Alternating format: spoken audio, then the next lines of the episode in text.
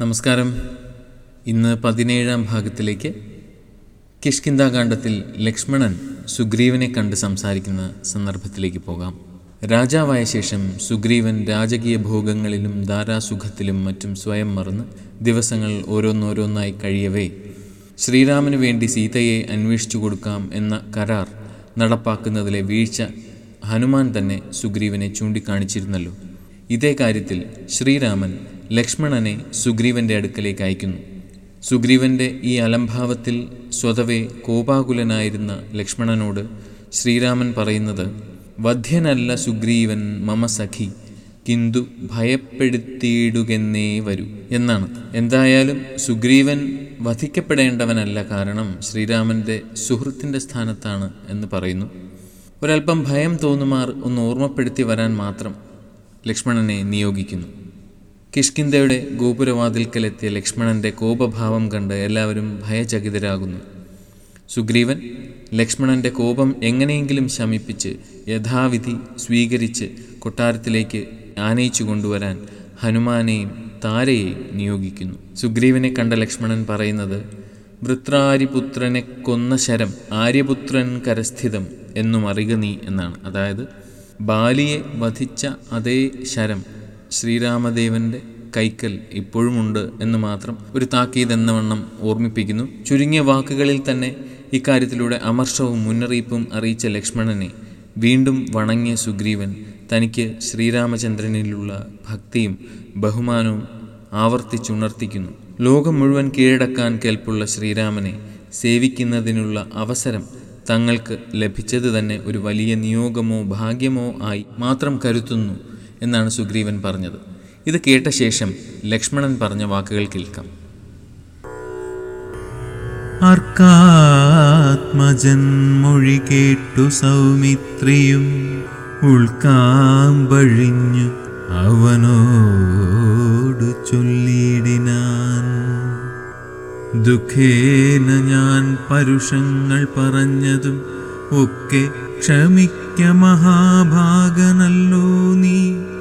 നിങ്ങൾ പ്രണയമധികമുണ്ടാകയാൽ സങ്കടം കൊണ്ടു പറഞ്ഞിതു ഞാനെടോ. ദുഃഖേന ഞാൻ പരുഷങ്ങൾ പറഞ്ഞതും ഒക്കെ ക്ഷമിക്ക മഹാഭാഗനല്ലോ നീ. നിങ്ങൾ പ്രണയമധികമുണ്ടാകയാൽ സങ്കടം കൊണ്ടു പറഞ്ഞിതു ഞാനെടോ. വൈകാതെ പോകവനത്തിനു നാമിനി രാഘവൻ താനേ വസിക്കുന്നതുമെടോ. അങ്ങനെ തന്നെ പുറപ്പെടുകെങ്കിൽ നാം ഇങ്ങിനി പാർക്കയില്ലെന്ന് സുഗ്രീവനും ഹേ സുഗ്രീവ ദുഃഖം മൂലം നിന്നോട് ഞാൻ പറഞ്ഞ വാക്കുകൾ പരുഷമായിപ്പോയി എന്ന് ഞാൻ തിരിച്ചറിയുന്നു. നിന്നോടുള്ള സ്നേഹവും അടുപ്പവും കൊണ്ട് മറ്റൊന്നും ആലോചിക്കാതെ ഉള്ള സങ്കടവും ദേഷ്യവും തുറന്നു പറഞ്ഞതാണ്. അത് കാര്യമാക്കരുത് എന്നർത്ഥം.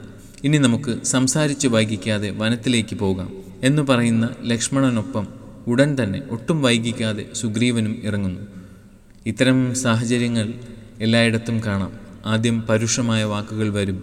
പിന്നീട് അവ കോപം കൊണ്ടും സങ്കടം കൊണ്ടും പറഞ്ഞു പോയതാണ് എന്ന് തിരിച്ചറിയും. ആരോടാണോ പറഞ്ഞത് അവരോടുള്ള സ്വാതന്ത്ര്യമോ ഇഷ്ടക്കൂടുതലോ അടുപ്പക്കൂടുതലോ കൊണ്ട് മനസ്സിലുള്ളത് എല്ലാം ഉച്ചത്തിൽ പറഞ്ഞു പോയതാണ് എന്ന് കുറ്റസമ്മതവും നടത്തും. പരുഷമായ വാക്കുകൾ വന്നു പോകും എല്ലാവർക്കും. അത് സ്വാഭാവികം. വന്നാലുടൻ തന്നെ അത് നല്ല മനസ്സോടെ തന്നെ തിരിച്ചറിയണം. കേട്ടയാളും സൗമ്യത പാലിക്കുകയും വേണം. തന്നോടുള്ള അടുപ്പം കൊണ്ടും പിന്നെ കാര്യത്തിലുള്ള അമർഷവും നൈരാശ്യവും നിമിത്തം പറഞ്ഞു പോയതാണ് ഇത്. എന്ന് തിരിച്ചറിഞ്ഞാൽ തീരാവുന്നതേ ഉള്ളൂ പ്രശ്നങ്ങൾ. മാത്രവുമല്ല പ്രശ്നങ്ങളുടെ തുടർച്ച എന്ന ഒന്ന് പൂർണമായും ഇല്ലാതാവുകയും ചെയ്യും.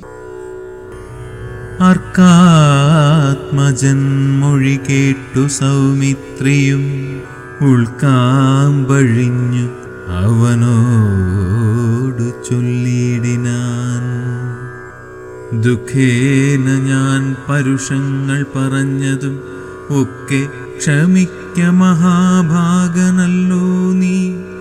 നിങ്ങൾ പ്രണയമധികമുണ്ടാകയാൽ സങ്കടം